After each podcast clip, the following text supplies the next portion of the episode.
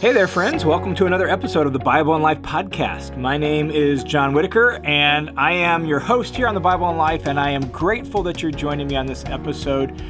Here on the Bible and Life, our heart, our goal is to try to provide clear, down to earth Bible teaching in a way that helps us think through what it looks like to follow Jesus in the midst of our everyday life. I like to call it blue jeans theology, just theology for everyday life. And so, if you're a regular listener, thanks for being a part of the Bible and Life family. And if you're new, if this is your first time, I am so glad that you're joining us here on the Bible and Life.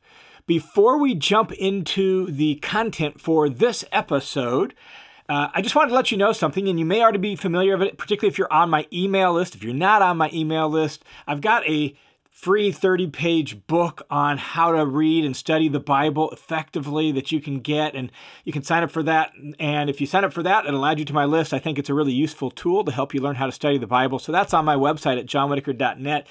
But one of the things we've been talking about is that on my other website, my listenerscommentary.com website, which goes along with my audio commentary on the New Testament, uh, that I'm having a new website built uh, by a web development company. The Lord graciously opened a door for this web development company, both of whom the heads are believers. Uh, and they wanted to build a website that could actually do what I envisioned for my Bible study hub. My current website just is kind of clunky with that. The sign up is a little confusing for people, it's not smooth. Uh, I can't really add the material the way I want to add it. And so they offered to build a new one, and they've been working on it the last couple months, taking a little longer than they thought because there's a lot more material there than they realized probably. But uh, that is almost done. Last week, I sent in the final edits. Uh, on that website. They're working on those final edits this week. And so, Lord willing, in the next week or two, that new website will go live. And I'm excited about that because it's going to include now all my online courses are going to be there. Um, and so there'll be like one login on one platform to access all my courses, uh, plus the audio files for the listener's commentary. And then I'm going to be able to uh, add specific supporting content to uh, individual audio files. So um, that uh, if you want word studies or articles or pictures or maps that go along with specific studies, not just generically, but specific parts of the commentary, um, over time I'm going to add that. Now it's going to take me a while to do that, right? Like I'm, I'm, uh, I've got so much on my plate just creating the commentary, but but I will carve out time each week to add stuff to various Bible books so that over time we can flesh that out and there'll be just a lot of content to help you really study the Bible on your own. So that's almost done. We're getting close. I'm super excited. I will let you know when that's done. But that's uh, over at listenerscommentary.com. And Lord willing, in the next two weeks, that new website will be up and operational and ready to go with a boatload of Bible study materials there for you. So I just wanted to let you know about that um, if you hadn't heard that already. Okay. Now, on this week's episode of The Bible and Life, what I want to talk about is the importance of having an eternal perspective on life. We live in such a now oriented culture, it seems, at least here in my culture, in my world, and a lot of the people I have met, even in other parts of the world, we we just want things now, whether it's small things, right? Like microwave generation where you can you know put some food in the microwave and in a minute or two you've got a meal right? We live in that kind of society. We've got fast food. Uh, we want everything fixed now. Like waiting a week or two feels like a long time to us yet alone months yet alone years right? We're not good at delayed gratification uh, that was one of the things when our kids were growing up that we made a point of trying to help them learn.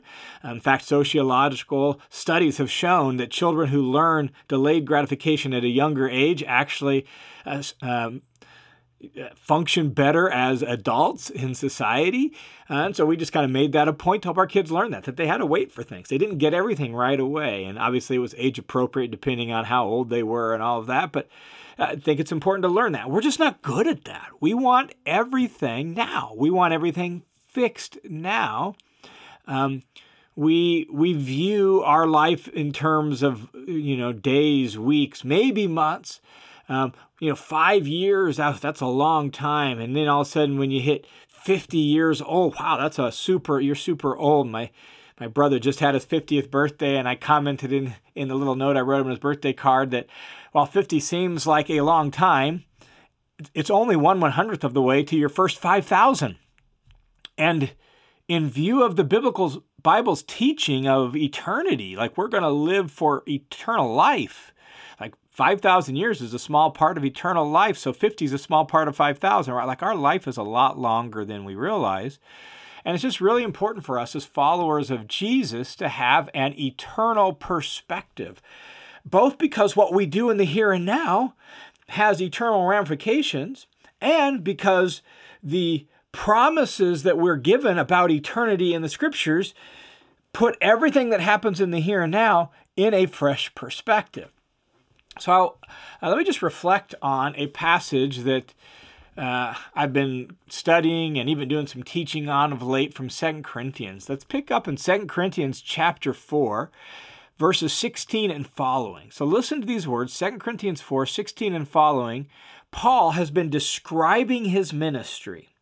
He has been describing in the immediate context how even though his ministry is hard, he's afflicted, he's perplexed, he's persecuted, he's suffering, right? Even though that's the case, he does not lose heart. That's what he's been describing. He said that in chapter 4, verse 1. Then he lists off some of the challenges of his ministry, some of the frailty and weaknesses of his body. Now he comes back to that here in 2 Corinthians 4:16 and says, "Therefore, we do not lose heart."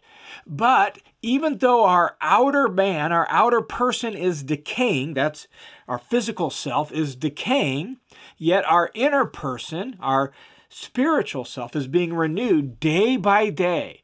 For our momentary light affliction is producing for us an eternal weight of glory far beyond all comparison.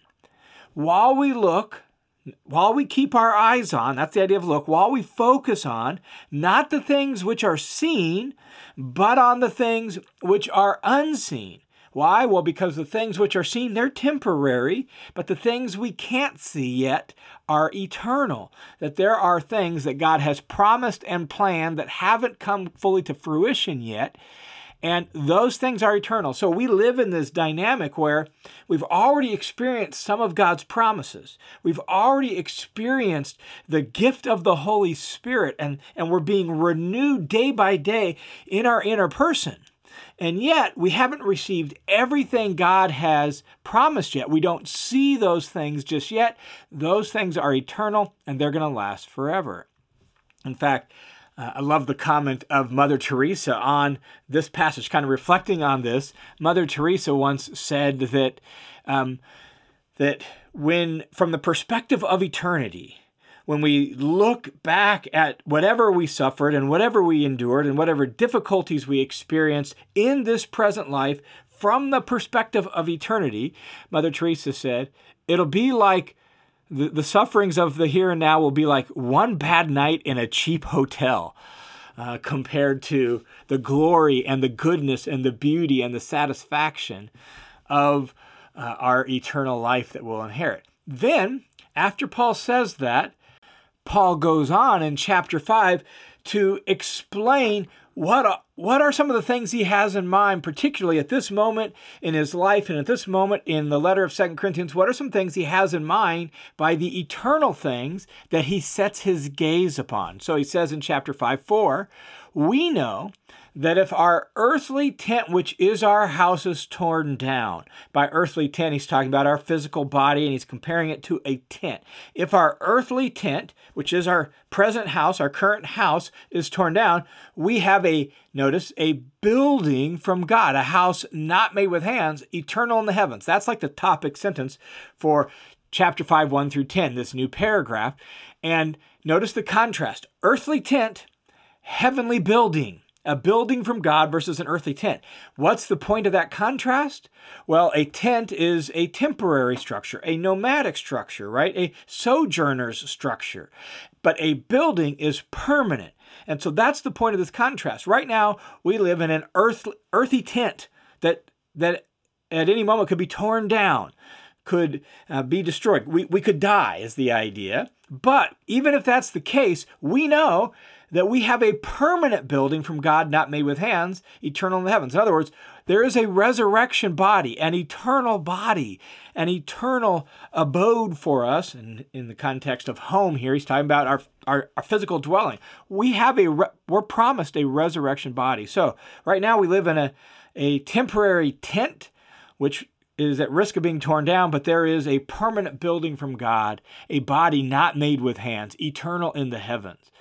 For indeed, he goes on, in this tent, in this present situation, in this present circumstance, um, we groan, longing to be clothed with our dwelling from heaven. Like, man, we, we, we want that eternal resurrection body that is not subject to disease and death and suffering and all the things that we experience in this world. We long for that. Uh, our, e- our eternal resurrection body, we want that, since in fact, after putting it on, will not be found naked. Um, and I think just a real technical thing uh, there, when he says will not be found naked, he's actually kind of subtly controverting, uh, working against the Greek idea of the goal is to die, shed our body, and be naked. They actually use that word naked for it. like the goal, the dream, the destiny of mankind is to get rid of any sort of body because whew, the body is such a prison house. And Paul's like, no, from a biblical perspective, we're always meant to have a body. That's why God's going to raise us from the dead and give us a resurrected body. And when we put that body on, we won't be found naked. That's what we really want. We want to actually have a resurrection body, and that's our destiny. That's our goal. So he says in verse 4 For indeed, we who are in this tent, at present, in this earthy tent that is at risk of being torn down, groan, being burdened, because we don't want to be naked. We don't want to be unclothed, but to be clothed so that what is mortal this physical flesh will be swallowed up by life, as he said in 1 Corinthians 15 54, right? Like death is swallowed up by victory. It's the same idea. And God is the one who prepared us for this, and God is the one who gave us his spirit as a, this translation says pledge, but the word is arrabon in Greek. It means first installment, down payment. Like the, the spirit is a down payment, the first installment of our resurrection life that we're going to inherit. The way I like to say it is we've experienced phase one of our resurrection. We've been given the Spirit. We're being renewed day by day on the inside by the work of the Spirit in our life. We're being transformed by Him and energized by Him. And so He's the first installment of our resurrection life. And someday, someday, all that God has promised to us and for us, we will receive. It's so important, as I said, for us to have this eternal perspective as we go through this life with its confusions and uh, difficulties, its hardships and afflictions, as we go through this life with its disappointments, like, uh, with n- things that we long for never fully being satisfied, right? And if we if we ignore those things or constantly are trying to satisfy those things with the things of this world, we almost in some ways inoculate ourselves against the fact that but we're not fully satisfied. This world as it currently is in its broken down state isn't everything that we were created for and isn't everything we want. Our relationship with God, as good as it might be, it still isn't everything that God has promised to us and everything we long for in our relationship to God. As he'll go on in verses 6 through 8 to say, we now walk by faith, not by sight. And so as we go through this life, it's not all it's cracked up to be. It's it's it's got its beauties and its good moments and it's it's got its wonders and its amazing things right? And yet it has its disappointments and its hardships and its suffering and its sickness. And certainly there's always hanging over our heads the reality of it's going to come to an end. We're going to die. And we weren't made for that right? Like god has promised us more than that. And so it's so important for us to to have this eternal perspective and fan into flame our Christian hope as we go through this life.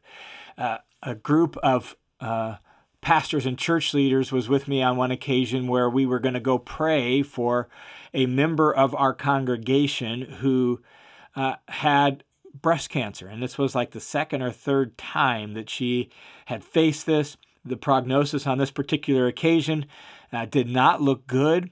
And so her and her husband invited us over to uh, gather around, lay our hands on her, and pray for her. But before we prayed, we were sitting there visiting with them, and her testimony of faith and her confidence and her courage uh, was so inspiring. It wasn't forced and it wasn't um, inauthentic. It was genuine and it was just natural. It's just real.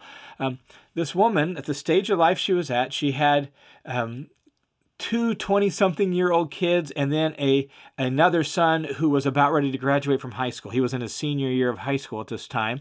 Her 20 something year old daughter was actually they had been planning uh, her wedding and she was going to uh, get married later that summer, that year. So, in about four or five, six months from the time we gathered together to pray with Lori. Um, and so her life was at this point where major milestones were happening, and there hung over her head this question mark of, Will I be there? Will I be there to see my son graduate high school? Will I be there to share in my daughter's wedding? And she was honest and open with her family about this, and they were having good, faith filled conversations about this, right? So there we are, gathered around her, preparing to pray, and we're having conversations about all of this uh, before we pray with her. And here's what she said Listen to these inspiring words that represents this eternal perspective that the apostle Paul had as well. She said to us in that context, I want you to pray, but I want you to pray that the Lord's will is done because the way I see it, I can't lose. Did you Get that? The way I see it, I can't lose. And then she went on to say, if if I if the Lord heals me and I stick around, I get to go to my son's graduation, I get to be a part of my daughter's wedding. But if if he chooses not to, then I get to go be with Jesus. And that's like the greatest thing in the world. And so it's a win-win situation. I can't lose. What faith? What hope? What confidence and courage. And that's the eternal perspective that I want myself to have, that we as followers of Jesus need to have. It's the eternal perspective that Paul had here in Second Corinthians. It's the perspective that the early church routinely had when they were facing persecution and opposition for their faith. They were they were driven by their their confident expectation, their hope that God had a glorious great future for them that included resurrection it wasn't just going to heaven when you die, it was actually more than that, as N.T. Wright is for saying that our ultimate destiny is not just life after death, it's life after life after death. We're going to be resurrected someday and live in a new heavens and a new earth and walk with God permanently and uh, fully in that new world with his people. And, and therefore, we can't lose we can't lose, like Lori said. And so look at what Paul says in response to that in verses 6 through 8 of this passage. He says, Therefore, Therefore, because God is the one who prepared us for this, because God is the one who gave us the Spirit as the first installment, because we know that there's a resurrection body awaiting for us, therefore, we are always of good courage. Like we live even in the midst of the difficulty and the confusion and the uncertainty and the hardship and the threat of death and persecution that Paul faced, right? Like he says, we're always of good courage. And we know that while we're at home in the body, we're away from the Lord. Like the reality is, is even now, like we're in this body, we're we're we're away from the Lord. And he, he clarifies what he means. For right now we walk by faith, not by sight. Like we have a relationship with the Lord and it's real and it's good, but it's not everything that we long for and it's not everything that it will be. We walk by faith, not by sight. So he says in verse 8, and so we're of good courage and prefer, catch this, and prefer rather to be away from the body so we can be at home with the Lord. Like, like if we if we understood how good the Lord is and all he has for us, that even that intermediate state between death and resurrection even that intermediate state where in the language of the preceding verses we're, we're found naked. And though that's not what we ultimately want and what we ultimately hope for and ultimately look forward to we ultimately look forward to a resurrection of the body. But even that intermediate state of being away from the body and at home with the lord is something that is better by far as paul says in philippians chapter 1 that's our eternal perspective that's our hope paul's confident of it and notice it gives him courage in the face of this life. He doesn't lose heart in life and ministry. He has courage instead in the face of all the difficulties of life because he has this eternal perspective, because his mind is, is focused on the eternal things that God has prepared for us. And we need that. We need that today just as much as Paul needed it back then. We need to realize that um, what we experience of God now is not all that, that we'll experience in the future. Um, that the good things that God gives us now are not all the good things we'll have. We need to recognize that um, this world, as it currently is, full of unrighteousness, not righteousness, this world, uh, with, with whatever beauties and good it has, still a shipwreck of what the world originally was and what God is going to make it into someday. There will be a new heavens and a new earth in which righteousness dwells, and we're going to have a, a new resurrected body fit for that world. That's our hope. That's our destiny. That's the glory we look forward to. And therefore, we can live this life with good courage, as the Apostle Paul says. And so, my friends, may we fan into flame our hope May we we read passages like this one or uh, Second Peter chapter 3 or First Corinthians chapter 15. May we read them and fill our mind with them to remind us there's a new world coming. There's a resurrection coming, uh, that we have a glorious, great, incredible hope. May we fill our mind with those things. That's one strategy for helping us fan into flame that hope. May we be honest about our disappointments and our dissatisfactions in this world so that uh, we can say, my my hopes and longings and dreams and desires aren't fully met in this world. And may may that then say that's because we're made for another world and God we look forward to when that world would come. May we may we use even our disappointments and dissatisfactions as a a catalyst for fixing our gaze on the eternal things that are yet to come, so that we can live this life with confidence and courage because we have an eternal perspective. May it be so for me, and may it be so for you as you walk faithfully with Jesus. Hey, thanks for tuning in to this episode of the Bible and Life podcast. The Bible and Life is part of an overall ministry that is uh, listener supported, crowd funded. So thanks a ton for all of you who make this ministry possible by your faithful, generous prayers and financial support. And if you want to join the team of supporters, you can do that by clicking the link down in the notes below that says give, or you can go to johnwhittaker.net, johnwhittaker.net, click the give button, and you can set up a monthly recurring donation right there, or if you want to just do a one time gift, you can set that up there as well. So thanks a ton for your support. May God bless you as you seek Him and walk with Him. I look forward to talking to you again next week.